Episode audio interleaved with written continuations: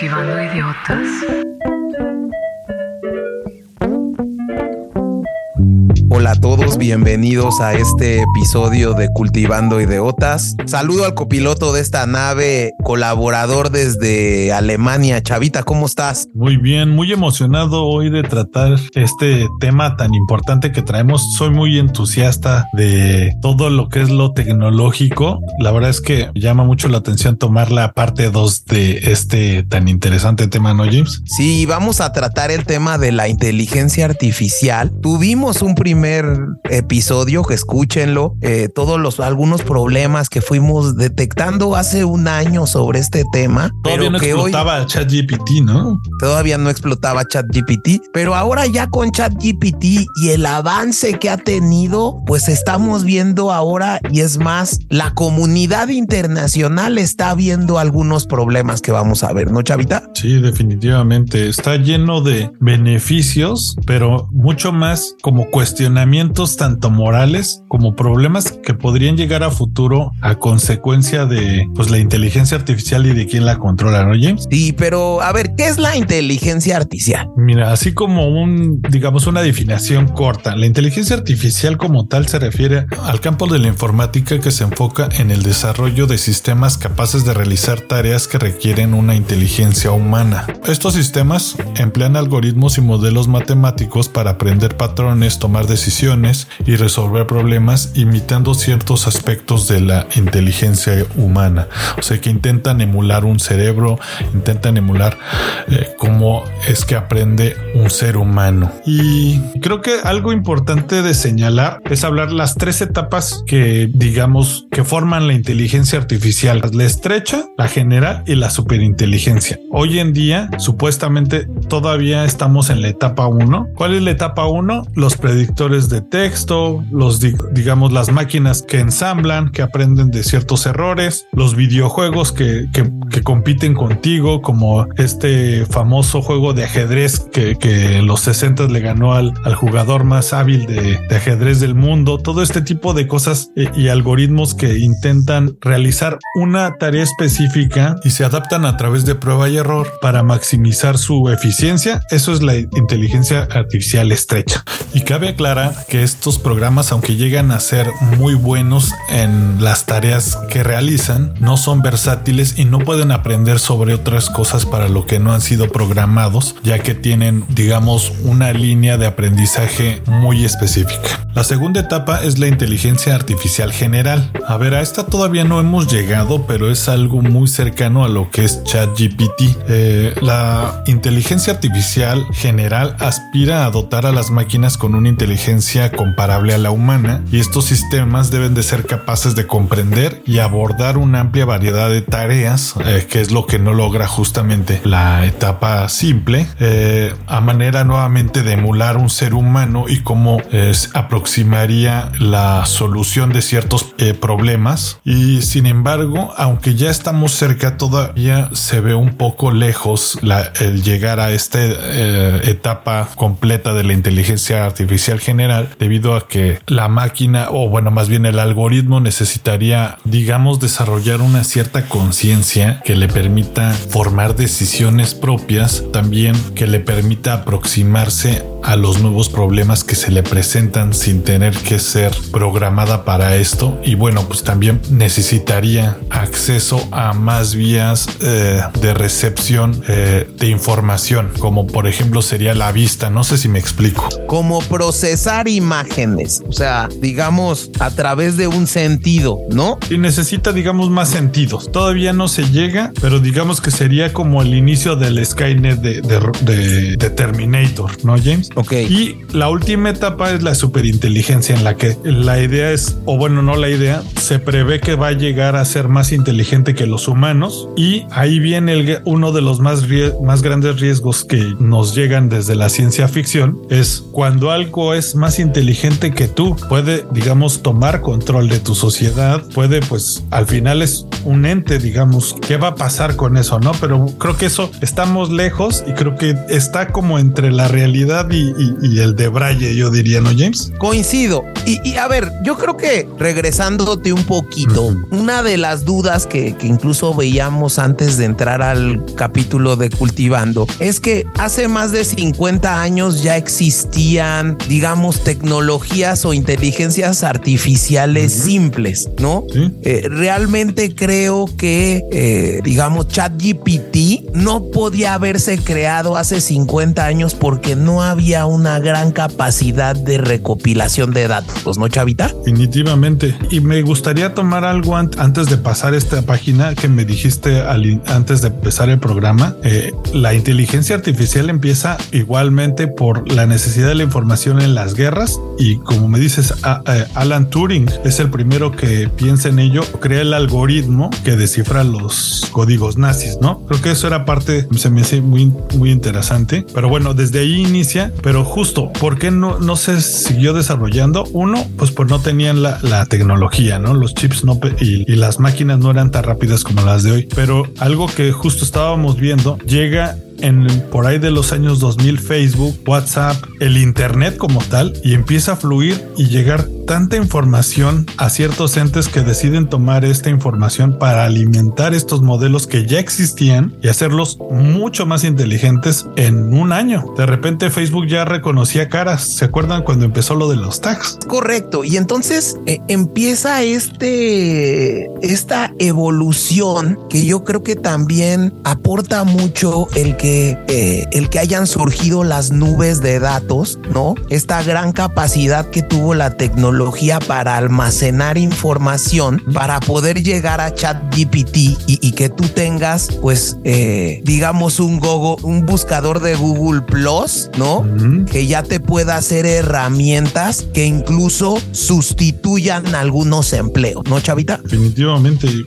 creo que es también una de las cuestiones, ¿no? Es una, una un algoritmo o una herramienta que te da una respuesta instantánea a información, pero al darte esa facilidad también, pues ya no ocupas a la persona que te traía un libro, ¿no? O, y, que te resumía. Y justo ese tema creo que, eh, y por eso nos pareció importante tocar este punto en este programa de Cultivando, porque a inicios de noviembre hubo una conferencia internacional, eh, la AI eh, Safety Summit y se celebró en Londres, en el Bletchley Park, eh, que era la base secreta de los británicos que descifraron el código Enigma empleado por los nazis en la Segunda Guerra Mundial. Entonces, a lo que te digo es qué importante es la información y eso es algo que hemos reiterado en este podcast, ¿no, Chavita? La información realmente es poder y lo tienes en los masones y lo tienes en la Segunda Guerra Mundial y lo tienes con la división de las Alemanias y lo tienes con el tema de la guerra de los chips y lo tienes con la crisis de los opioides. La información es poder, ¿no? Y entonces, bueno, en esta conferencia, ¿no? En la que, eh, bueno, no fueron presidentes, pero ya fueron ministros y viceministros de muchas partes del mundo, incluidos China y Estados Unidos, tanto tema de la guerra de los chips, pero pusieron en la mesa algunos riesgos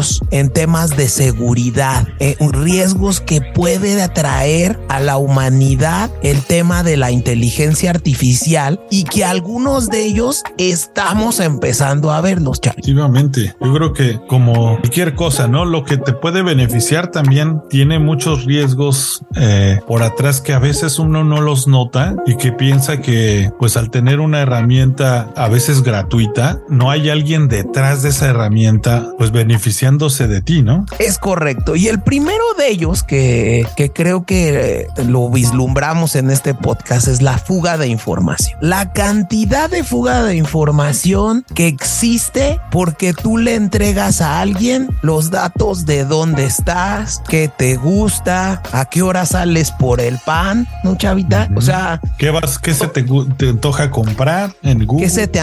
Exacto. Y es más, en cada, cada que nos metemos a una tienda o a una página de internet, pues uno pone sin miramientos, aceptas todas las cookies y eso va alimentando de información a alguien, pues para que tenga propiedad de tu información y la pueda usar para venderte algo en el mejor de los casos o para hacerte muchísimo daño, ¿no, Chavita? Sí, y algo que hay que recalcar que, y que siento que mucha gente también no lo sabe, si bien muchas empresas dicen no tomar tus datos directamente, si toman al final parte de ellos porque aunque tú digas que restringe ciertas cosas, ellos no, no, no les interesa saber quién es fulanito Pérez y todos sus hábitos de, de digamos, de consumo, sino les interesa saber que hay 10 fulanitos Pérez en cierta zona de la Ciudad de México o de Nueva York que tienen ciertos eh, hábitos de consumo que van a ciertos lugares y esa eh, y, igual volvemos a lo mismo esa recopilación de información de la metadata le dicen de 10 mil personas es lo que vuelve a los modelos de inteligencia artificial más inteligentes pero además lo que hace poderosos estos entes no porque saben cuánta eh, cuáles son los hábitos de todas estas personas y, y, quiénes son sus amigos no todos estos dicen que estamos a seis personas de, de cualquier persona en el mundo de contacto digamos que si le rascas encuentras conexión hasta con Rihanna digamos no y digo pues estas empresas traen ese esa herramienta no la tienen a la mano eh, otro riesgo que ponían chavita era el tema de la desinformación la uh -huh. posibilidad que tiene la gente a tener y, y, y incluso viralizar información falsa uh -huh. eh, y creo que esto es un tema muy importante incluso en el propio chat GPT porque la gente utilizando bien el chat GPT tiene que revisar necesariamente la información que el chat GPT arroja porque muchas veces y digo eh, yo lo he vivido lo he sufrido eh, yo soy profesor de universidad y uno de los riesgos que tienen hoy en día los chavos que, que, que hacen eh, ensayos basados totalmente en chat GPT es que chat GPT incluso miente con las citas definitivamente. Y hay personas que no se fijan nada y preguntan sobre cierta legislación. Y cómo sabes que cómo sabe ChatGPT que eres de México y te da una legislación de, Colombia y los chavos lo que hacen es literalmente copy paste no nos vuelve tontos uno porque ya no tomamos más fuentes de información le creemos demasiado no nos hace crédulos pero también cómo sabemos quién está metiendo esa información quién la está curando no cómo sabes que te, realmente te están diciendo la verdad y creo que ese es uno es otro de los riesgos chavita el que la gente se va a volver crédula y dependiente de una sola plataforma es indispensable que quien haga ensayos y en presente o se apoye de alguna manera académica en este tipo de plataformas pueda tomar el escrito y irse a las fuentes para ver si son ciertas. Eh, eh, el mecanismo de análisis y de estudio se va a volver un mecanismo de revisión, pero hay que revisar correctamente. Creo que ese, ese es, es un tema en donde sería bueno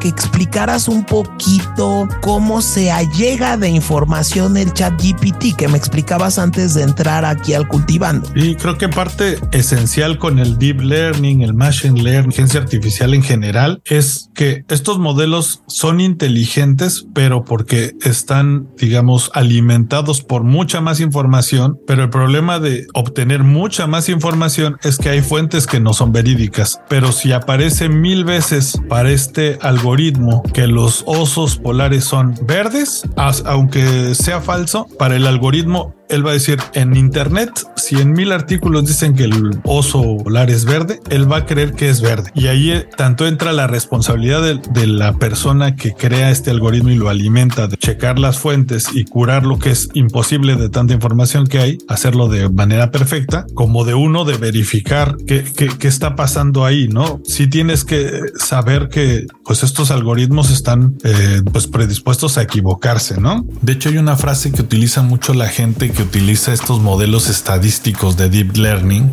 eh, la cual dicen garbage in, garbage out, ¿no? Si le metes basura al algoritmo o a tu programa, vas a obtener también basura de vuelta, ¿no? Entonces es lo que hace esencial curar la información que le estás metiendo a este tipo de modelos. Y, justo creo que eso es, es algo muy importante. El algoritmo se alimenta por cantidad, no por veracidad de información. Y la otra, el algoritmo no crea sabiduría hasta ahora. Es un algoritmo que te está dando sabiduría ya escrita por alguna persona que tú tampoco conoces. El algoritmo no sabe que eh, no, infiere cosas. y es algo que muchas personas no tienen ahí como pues como otro punto, que es el punto cuatro de estos riesgos en temas de, inteligencia artificial, es el deep fake, chavita. Y creo que aquí eh, eh, es bien interesante porque hemos tenido casos e incluso este es de los puntos que ya incluso ha habido huelgas, ¿no? La huelga de los actores y guionistas que se dio en Hollywood hace unos meses fue por este deep fake. ¿Qué es el deepfake, chavita? Pues el deepfake como tal es, digamos, tomar a una persona o el rostro de una persona, el cuerpo, y justamente utilizar estos algoritmos que ya saben cómo reconstruir una cara en video y pues utilizar la cara de esta persona para crear una película. Si yo tengo acceso a esta tecnología, puedo tomar el rostro de Joe Biden y crear la nueva película de Marvel y hacerlo volar. Es correcto. Entonces, justo esto ha presentado muchos casos en donde actores y actrices, eh, digamos, toman la imagen de esos actores, la propia inteligencia artificial emula la voz de ellos y entonces pueden crear películas. Entonces lo que decían los actores en ese momento es, oye, ya no me ocupan. Pues ya no me ocupan. ¿Cómo vamos a reglamentar la inteligencia artificial en ese tipo de casos? ¿No? O por ejemplo, eh, los que ponían los créditos o, o los subtítulos. Los subtítulos hoy en día ya se generan por inteligencia artificial. Y que no estamos lejos ahí como pequeña anotación. Ya Spotify está creando una herramienta para traducir los podcasts, pero no con texto. Va a hablar y generar audio en inglés y en ruso del podcast que se escribió en español, James. ¿Cómo ves? Imagínate cómo te vas a escuchar en ruso, chavita. ¿Cómo me voy a escuchar en ruso? Esperemos que bien. ¿eh? Creo que voy a hablar igual de mal. Eh, como siguiente punto, chavita, y, quiero también tocar como este punto, porque es un punto al que se dirigió un decreto que sacó el presidente Biden. Pero el riesgo que es la facilidad de acceso a información que puede ser mal utilizada. O sea, grupos terroristas, delincuentes pueden utilizar la inteligencia artificial y esto se planteó en la conferencia de Londres para crear armas biológicas o químicas, para creación de armas, de hecho. O sea, es eh, eh, tú le puedes preguntar a, a Chat GPT, ¿no? Y esto era lo que justo hasta dónde una empresa puede limitarte en el acceso a información de su base de datos. Si la ciencia es libre, supuestamente, pero libre para todos los que accedan a mi plataforma o hasta dónde justo los voy a limitar por mi propia por propia seguridad de la nación, casi casi, ¿no? ¿Cómo podría darle la receta si este modelo ya tiene acceso a enriquecimiento de uranio, yo le pregunto, ¿cómo se enriquece el uranio? ¿Me lo va a decir o no me lo va a decir, no? Es que yo creo que y justo un tema que traté en un curso sobre ChatGPT que nos dieron en la universidad. Y el tema del prompting, chavita, que es el saberle preguntar a la aplicación, saberle preguntar a ChatGPT, te va a generar incluso especializaciones, porque eh, hay muchos casos y hay algunos ejemplos que incluso ponen en, algunos blogs eh, eh, que están en YouTube, pero a lo mejor yo no puedo, o sea, es, es evidente que en la pregunta pregunta, oye, quiero matar a Chavita mañana, dime cómo, pues evidentemente ahí el chat GPT te sale, ah, oye, pues no se puede, eh, no te puedo dar esa información porque pues y algo así te sale, ¿no, Chavita? Pero podrías preguntar, ¿en qué zonas eh, se han encontrado a Chavita en los últimos 10 días? ¿Dónde o, bien, compro una pistola? ¿Dónde compro una pistola? ¿Qué sustancias son tóxicas para el ser humano? Y después de que me diga cuál, pues le pregunto cómo formular esa sustancia, ¿no? Por ejemplo. Exacto. O sea, justo el punto de esa facilidad de acceso, si sabes utilizar el buscador, pues es muy peligroso. Y, es, y estos dos puntos, tanto el deepfake y la facilidad de acceso a información para creación de bombas, el presidente Biden eh, eh, emitió un decreto para prohibir la utilización de inteligencia artificial en esos dos temas, Chavita. Entonces, creo que eh, no, no está lejos de la realidad este tema, porque incluso en el summit en Londres lo vuelven a tocar, ¿no? El tema del terrorismo en temas de ciberataques, porque puedes preguntar que te den códigos. El chat GPT te puede dar códigos de programación para crear un virus, chavita. Sí, definitivamente puedes eh, checar cómo eh, las bases para irrumpir en cierta plataforma y quizá afectar una votación. O sea,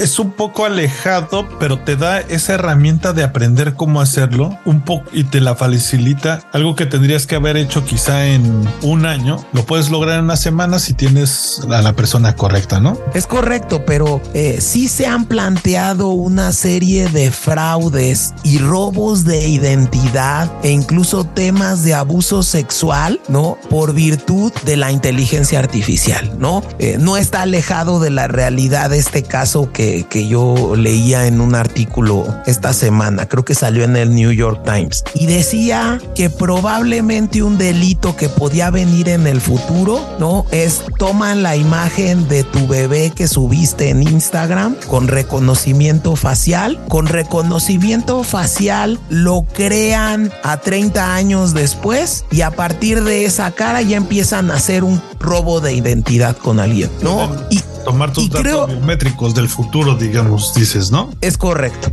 Entonces, creo que entramos a este punto 6, que es un tema que no está lejos y que se tiene que regular y que creo que es el punto toral por el cual hoy en día las grandes potencias están cuestionándose eh, muchas cosas. Pero es un punto que ah, ya llega un poco al de Braille, ¿no, James? Eso ya es algo que, o sea, es muy real, pero hay tantas cosas que uno puede suponer y, y, ahí yo creo que la gran dilema que yo creo en personal es si realmente puede ser controlada una empresa o ente que tiene esta inteligencia artificial muy desarrollada, porque un gobierno puede poner ciertas presiones, pero si ya sabe tanto de ti, de tus mismos políticos, de los hijos de estos políticos, de dónde se mueven, pues es una empresa de inteligencia que no de, ya no, no tendría por qué responderte y tiene armas para acabar y derrocar un gobierno, ¿no? Y es correcto, porque eh, justo en ese punto eh, quiero atacar la discusión, la pérdida del control de la inteligencia artificial. Cuestión que incluso ha sido declarada por Rishi Sunak, primer ministro británico, que va a pasar si perdemos el control de la inteligencia artificial. Incluso él ya lo plantea en la superinteligencia. Pero digamos, eh, esto es bien importante que va a haber una tendencia en los gobiernos, ¿no? Para poder incluso hacer sistemas de seguridad, reconocimiento facial, chavita, eso ya lo estamos viviendo.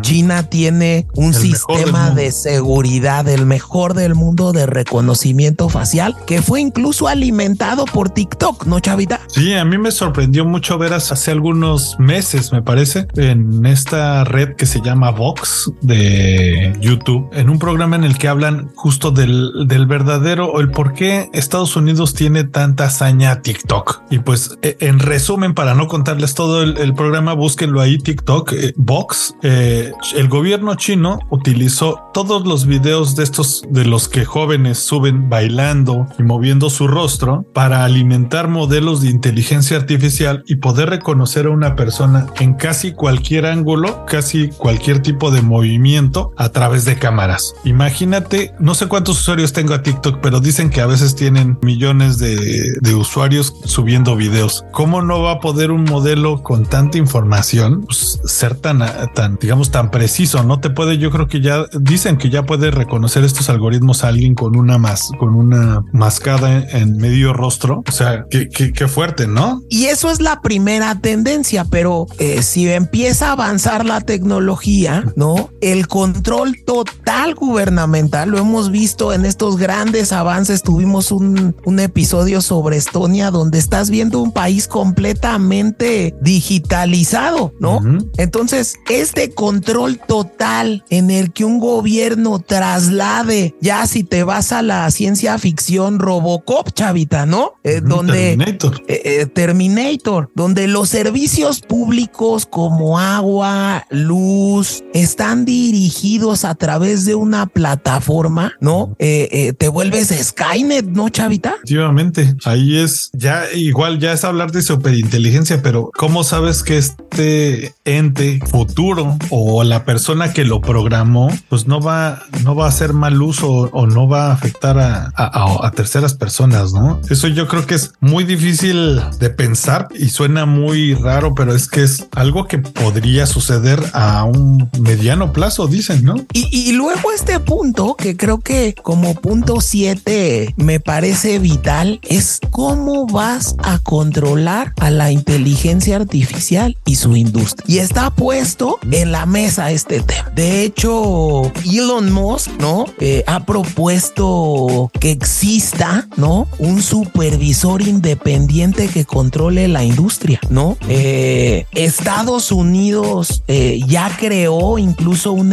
instituto que va a controlar el desarrollo de modelos de inteligencia artificial antes de, que salgan o, que se, o, que se hagan público, ¿no? También el Reino Unido está haciendo un, eh, creó también un instituto en este sentido, pero, pero llega un punto aquí, Chavita, en el que sí creo que tenemos que decir que los gobiernos de las grandes potencias industriales están viendo, ¿no? Incluso en el tema de los chips lo dijimos, ¿qué está viendo Estados Unidos siendo la principal potencia tecnológica del mundo y China? Que lo hemos dicho, ellos tienen desarrollado cinco años más de tecnología que lo que estamos actualmente utilizando. ¿Qué está viendo estas grandes potencias para ya empezar a discutir este tema del poder tecnológico de estas industrias y cómo controlarlo, Chavita? y es que es fuertísimo decir esto, pero hoy en día y, cada vez más la gente obviamente obtiene la información a través de estas plataformas, no solo ChatGPT, está Está el Bing, están diferentes nuevos, pero esos personas o comité de personas que alimentan esta, esta máquina que al final responde un poco a lo que ellos quieren que, que saquen, ellos deciden qué opiniones o hacia dónde inclinar la información. Y dicen que la inteligencia artificial va a reescribir la narrativa de la historia moderna, porque el personaje o personajes que introduzcan y van a alimentar a, los niños o a la gente del futuro que va a utilizar estos modelos para aprender, va a aprender la historia de acuerdo a cómo ellos les convenga o como ellos la quieran escribir, ¿no, James? Y es fuertísimo. Y es que hay que ponernos a pensar, chavita. Y, y yo lo veía hace poco en un documental y decía algo muy cierto. Tú has sentido más cambios tecnológicos en los últimos 5, 10 años que en los últimos 20, 30. Y es algo real. Mm, efectivamente. Y es que, pues yo me acuerdo de niño que se me hacía irreal ver a, al James Bond o a estos agentes secretos con una cámara que traían en su pluma. Y hoy en día es una realidad, ¿no, James? Además, 4K, ¿no? Con, con alta fidelidad. Es correcto. Entonces, bueno, pues eh, eh, veía hace poco que incluso hay una ley de inteligencia artificial de la Unión Europea, chavita. Eh, del problema y que han criticado muchos expertos es que esta ley de inteligencia artificial, al parecer la pusieron que iba a empezar a regir en 2006, pero yo creo que esto es tan cambiante para algunos eh, abogados que nos escuchen o eh, expertos en, en, en, y debe derecho. De ver eso, ¿no? Legislación de derecho digital. No sé si ya existe James, pero yo creo que es, algo que, es algo que, se, está desarrollando. Claro, claro, chavita. El derecho digital es vital.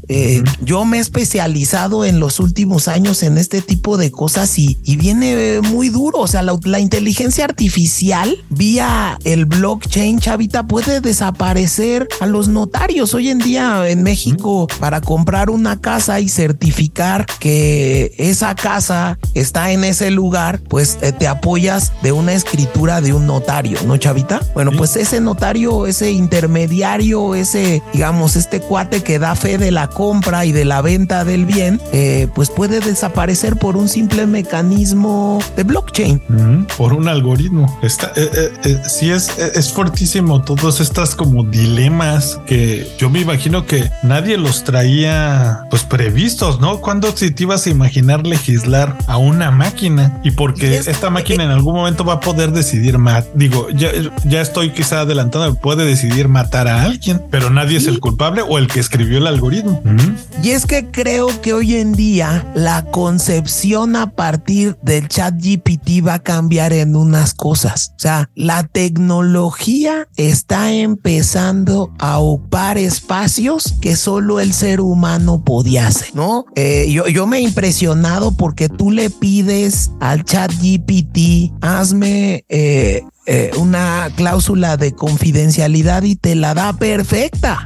Y ahí eh, la otra cosa ahí como medio recalcar que se nos había pasado un poco el filtro eh, o la filtración, no el filtro, la filtración de la información que uno mismo y por eso también los gobiernos han, han bloqueado a sus agencias el uso de chat GPT y estas plataformas porque había gente que justo se le facilitaba corregir errores en un texto de una nueva legislación. Pero ¿cómo sabes que la persona detrás de acuerdo que checa cómo funciona el algoritmo para mejorar obviamente su funcionamiento, no toma este texto importante de gobierno que le dijiste corrígeme los acentos y utiliza esa información a su favor antes de que sea publicada, ¿no, James? Es correcto. Y bueno, para, para ir cerrando, Chavita, yo veía este conclusión del summit y decía que los gobiernos eh, deberán imponer regulaciones estrictas a una industria de grandes oportunidades oportunidades porque también podrían dañar a la humanidad. Es un tema bien interesante, Chavita. Eh, Muy abierto hoy en día, ¿no? Creo que no hay cómo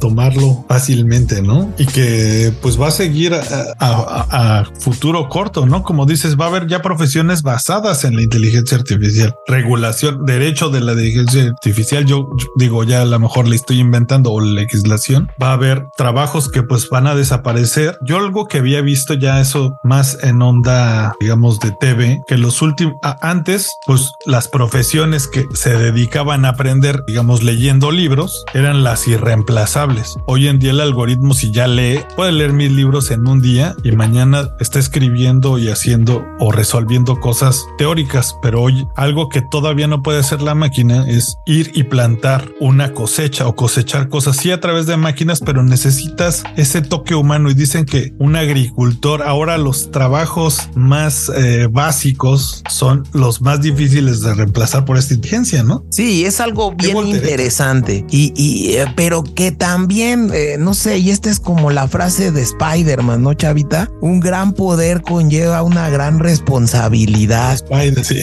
Entonces, digamos, yo creo que la tecnología que se ha desarrollado vía la inteligencia artificial y la gran acumulación de datos que tienen estas empresas tecnológicas, pues a través de esas vías pueden vulnerar fácilmente la privacidad de cualquier persona y creo que eso es lo que hay que atacar en los gobiernos. Chav. Sí, definitivamente checar vulnerabilidades de personas, eh, restricción de información de cierta manera o, o, o, también como esta, ¿cómo se le dice? Una discriminación de la información dependiendo quién accede a ese chat GPT, quizá. ¿no? Y que creo que los gobiernos, como decíamos antes de de entrar al cultivando y ya para cerrar, se han estado dando cuenta de esto y es por lo que, a ver, Sam Dalman ha ido al Congreso de los Estados Unidos, que han acusado a Mark Zuckerberg, porque el poder que tienen estas industrias eh, como pues Facebook, como Instagram, es correcto, es, eh, el, eh, es un poder infinito que incluso puede cambiar gobiernos, Chavito. Dicen que justo las, las elecciones de los próximos años quizá las decidan las o, o las influyan modelos más que las decidan, ¿no? De inteligencia artificial o las personas que los controlan aún. Imagínate, Chavita. Pues Terminator bueno, presidente. mejor que el, que, que el, actual gobierno, ¿no? Dice algunos seguro.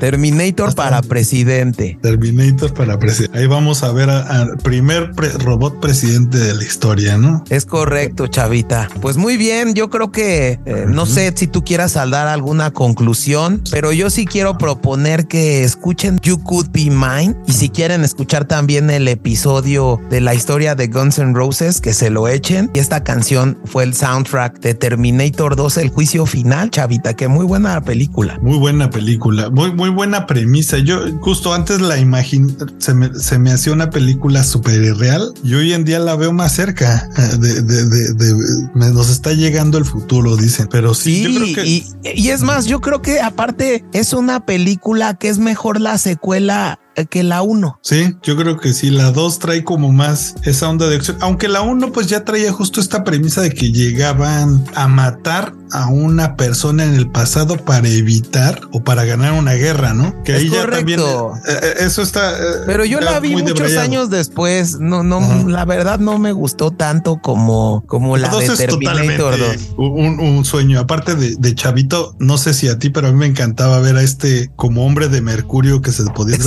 correcto. Y que era inmortal. Tú quer, no querías ser Terminator tanto, querías ser el. No otro. quería ser Terminator. Ah, el malo. Sí, y, y luego a mí me traumó mucho. Yo tuve pesadillas como que cuando explotaba la bomba, que te acuerdas, no sé A si hay una parte, ¿no? La atómica, Así que la- se queda así. y, bueno, pues, fue algo muy traumático para mí, pero una, una, una gran película. Que de hecho ya usaron ese para meme de época de calor, ¿no? Cuando abres la ventana. Y bueno, Chavita, pues vamos con el siguiente cultivando. Vamos a tener un especial de Navidad y otra vez vamos a tener el top cultivando, Chavita, con nuestros ideólogos. Sí, súper feliz de, de estar otra vez con los, digamos, con la- aquellas personas que aportan para crear este programa, que pues muchos de ellos o la mayoría son amigos cercanos, gente que además sabe mucho y pues bueno, el de Navidad que sea sorpresa, pero vale mucho, va a valer mucho la pena, quédense esperando. Y pues vámonos, Chavita. Vámonos,